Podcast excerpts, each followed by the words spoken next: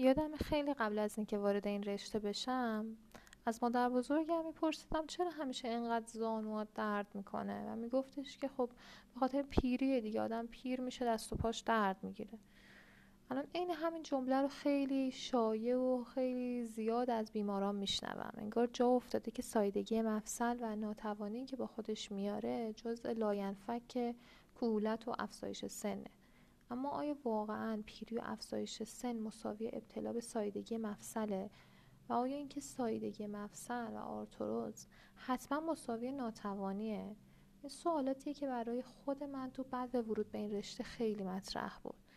و فکر می‌کنم جوابش برای خیلی از شما هم جالب باشه.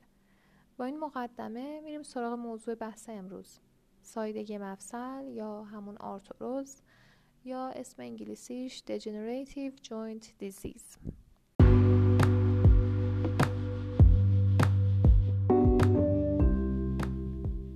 سلام. گاهی دونستن یک جمله باعث میشه چند سال دیگه آدم سالم تری باشیم یا حتی چند سال بیشتر زندگی کنیم. بین مردم فارسی زبان و دانش و اطلاعات روز دنیا تو زمینه سلامت و پزشکی یک فاصله زبانی و فنی وجود داره که باعث شده بازار اطلاعات غیر موثق و غلط روز به روز داغتر بشه شما شنونده پادکست رادیو صحت هستید و من دکتر مونا خدایی متخصص طب فیزیکی میزبان این پادکست هستم و هدفم پر کردن این فاصله است.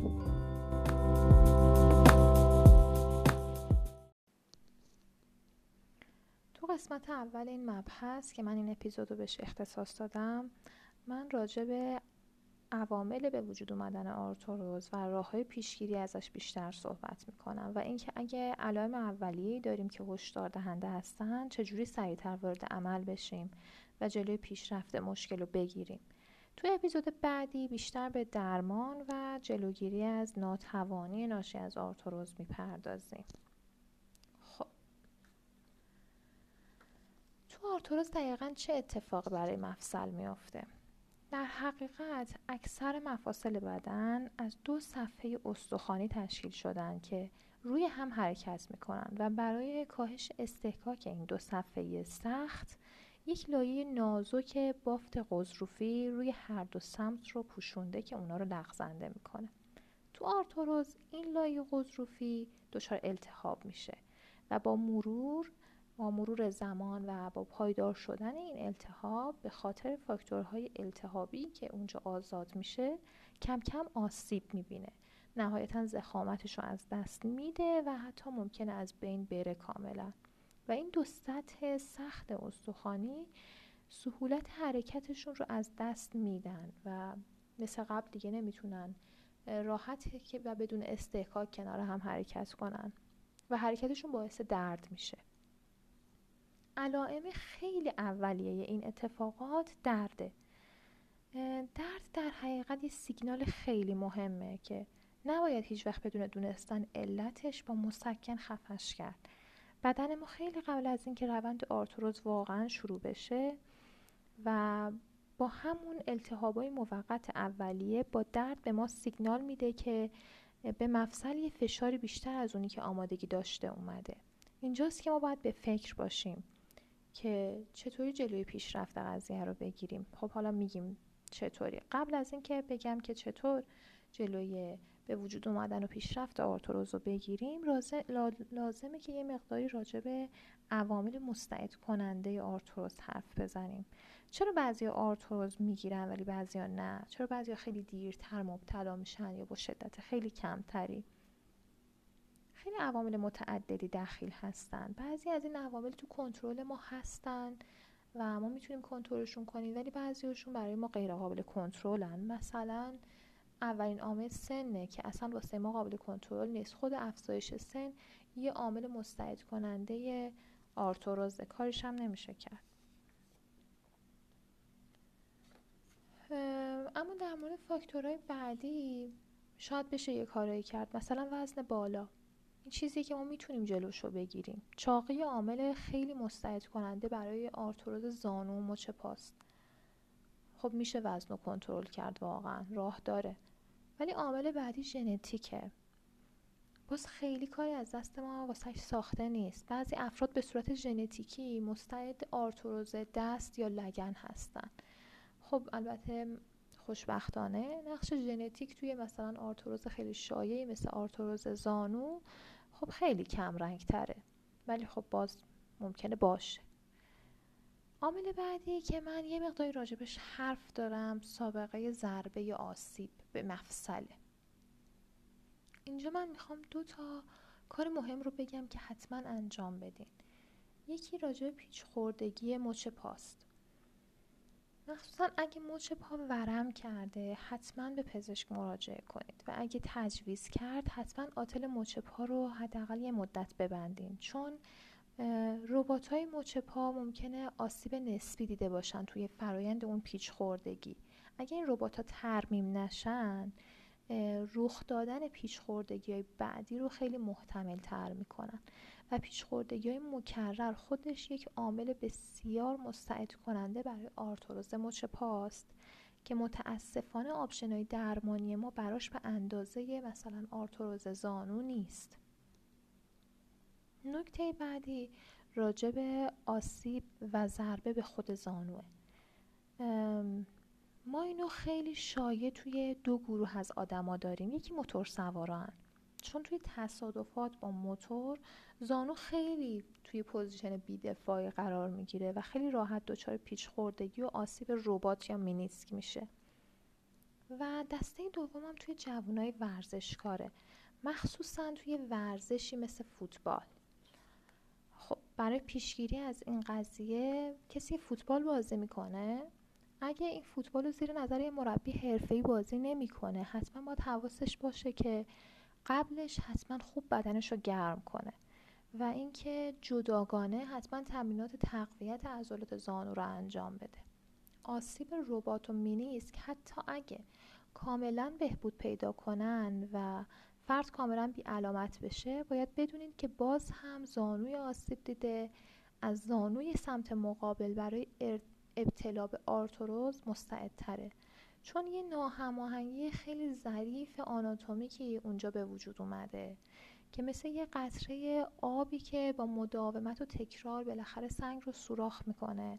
به مرور زمان با یه ضربه های خیلی ملایم به آناتومی زانو نهایتا قضروف زانو رو مشکل دار می‌کنه و ممکنه که اون آرتروز پیش بیاد. آخرین عامل مستعد کننده به آرتروز خب طبیعتا اینه که شما از اون مفصل زیاد کار بکشین. مثلا توی کوهنوردا آرتروز لگن ممکنه پیش بیاد. یا مثلا آرتروز دست برای یه کاری مثل کشاورزی. یا مثلا کسی که توی روز خیلی زیاد پله رو بالا پایین می‌کنه خب آرتروز زانو. یا آرتروز مفاصل کمر برای کسی که بار سنگین زیادی جابجا می‌کنه تو طول روز به صورت روتین. خب این افراد خیلی زودتر از بقیه ممکنه که مبتلا به آرتروز اون مفصل خاص بشن. اما چی کار میشه کرد؟ آیا مثلا یه نقاش ساختمون محکوم به اینه که حتما آرتروز گردن بگیره؟ اصلا اینطور نیست. اینجاست که نقش پیشگیری پررنگ میشه. من تا همینجا هم لابلای حرفا خیلی از راه پیشگیری از آرتروز رو گفتم. الان یه جنبندی از قبلی ها می‌کنم تا برسیم به بقیه راه حالا خب اول وزنتون رو کنترل کنید. کنترل وزن هم فشار واردی به مفاصل اندام تحتانی رو کم می‌کنه. هم کلا تو افراد چاق فاکتورهای التهابی بیشتر ترشح میشن. به خاطر همین احتمال آرتروز رو توی حتی مثلا مفصل دست هم زیاد می‌کنه. حالا بگذریم از یک عالم فایده بیشماری که به هر حال کنترل وزن واسه آدم داره. بعد دومی چیه؟ اینه که مفاصلتون رو از آسیب دیدگی محافظت کنید. با همون ترتیبی که راجع به زانو و مچ پا گفتن سومی که عادت کنید کفش های مناسب تری بپوشید. و کفشای پاشنه بلند یا نامناسب دیگر رو واسه مناسبت های خاص نگه دارین. تا هم حین راه رفتن فشار کمتری به زانو و کمر بیاد هم احتمال پیچ خوردگی های مچ پا کمتر بشه.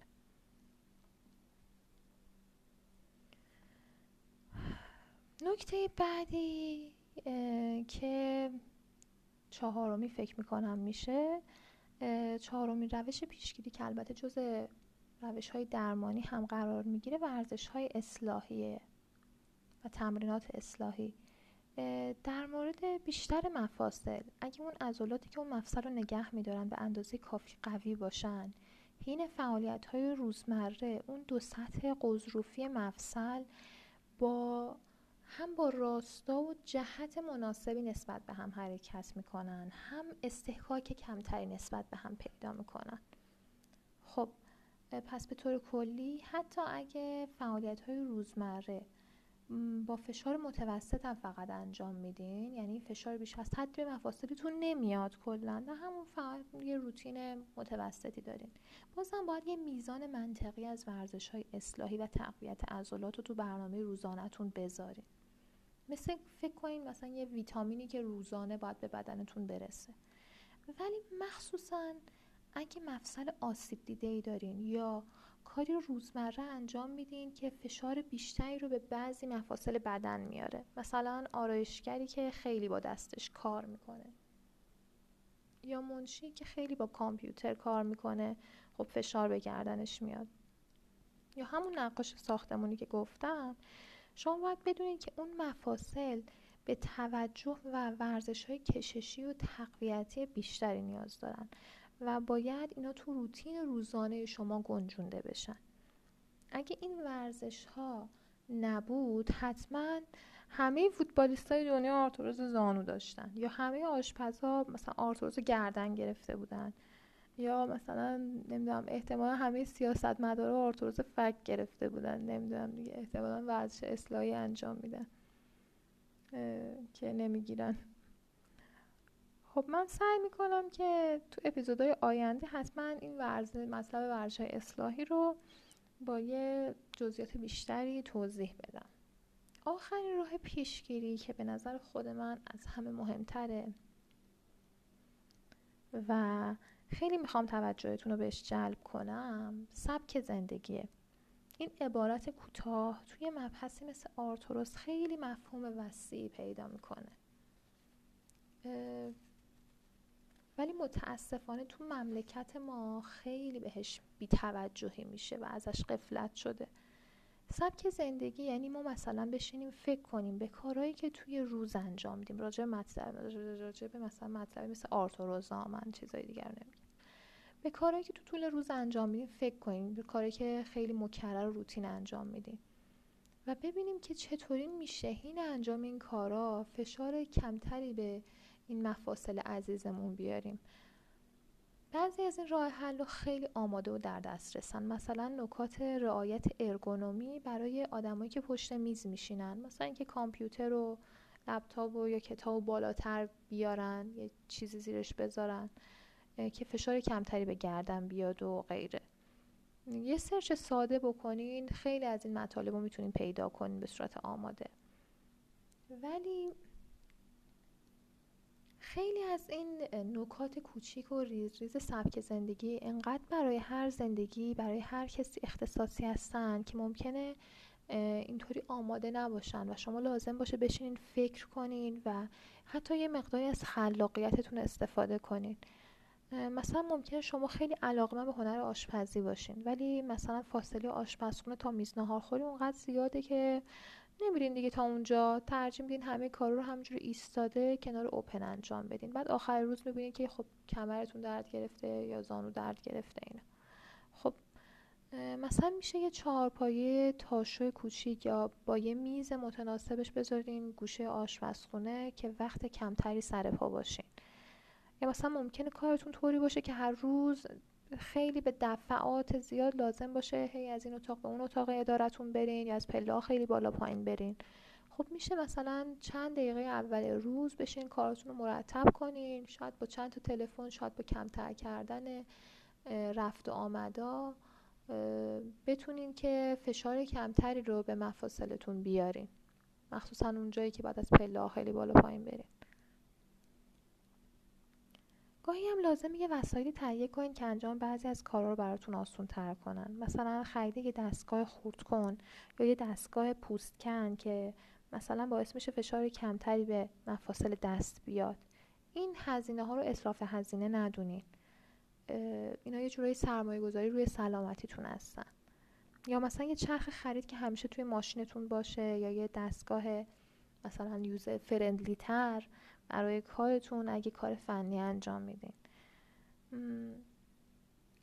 فقط نکته که می‌خوام بهتون بگم مقابل این پرسش که می‌خواین از خودتون بپرسین گارد نداشته باشین. بدون اینکه پیش داوری کنین و بگین نه من اصلا نمی‌تونم زندگی و کارم و هیچ تغییری توی روتینش انجام بدم و همینه که هست و همینطوریه که هست. یه بار از خودتون سوال پرسین های واقعا می‌تونم کاری انجام بدم که توی فعالیت های روزمرم فشار کمتری به مفاصل فشار غیر ضروری کمتری به مفاصلم بیاد یا نه؟ خب این تمام چیزایی بود که توی این اپیزود می‌خواستم بگم. خب مثل همیشه اگه سوالی داشتین بپرسین. من سعی می‌کنم که حتما سوالات رو تو اپیزودهای بعدی جواب بدم. و اینکه می‌تونین با ارسال لینک این پادکست یا معرفی اون به بقیه این مطالب رو با دیگران به اشتراک بذارین روز فوق‌العاده‌ای داشته باشین و خداحافظ.